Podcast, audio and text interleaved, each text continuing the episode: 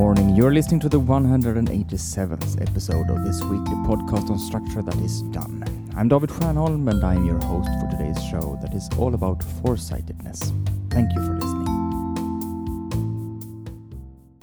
Having foresight and a long term plan is worth its weight in gold.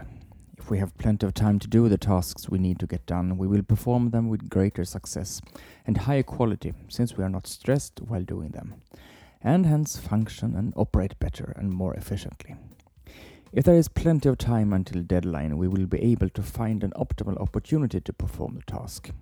But if we are in a hurry, we are forced to do it immediately, even if we are already tired from a full day's work and would like nothing more than to go home.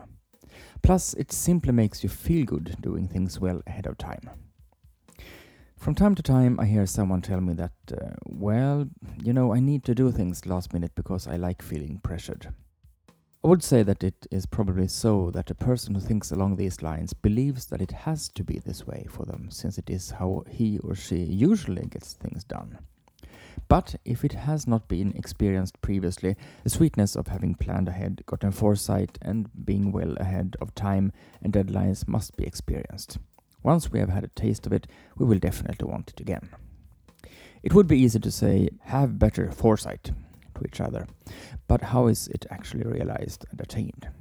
Here are six ways which I use myself from time to time to get better foresight. First, look through the coming days, weeks, or months in your calendar systematically once a week. Get an overview of which deadlines are approaching and think about if you need to prioritize the completion of tasks which will bring you closer to meeting these deadlines. Second, create an overview of all your active and more extensive tasks, such as projects, change initiatives, processes you're in the middle of, and so on. Skim through this list a few times every month and take the opportunity to define a next step in the form of a to do task for each and every one of them. Set a due date for every task, schedule time in the calendar to do them in, and or split the tasks into smaller steps if they tend to get postponed due to how they are currently formulated. Third, take the opportunity to reflect and brainstorm freely as you are waiting in your telephone queue, as the fasten seatbelt sign is lit, or as you are waiting for a meeting to commence. Try to make note of all the things that now pop up in your mind which you mustn't forget, such as to do tasks, and add them to your to do list.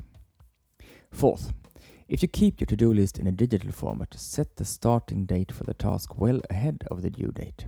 If you have set the views correctly, the task will appear in your daily to do list well in advance of its due date. Fifth, create a circular calendar to depict and illustrate the 12 months of the year and draw the most significant milestones, events, and phases which will occur throughout the year onto the cycle. Add anything you will need to complete and do in order to attain these long-term goals onto your overview. Define the first step of each one of the more extensive tasks as a to-do task and add it to your to-do list.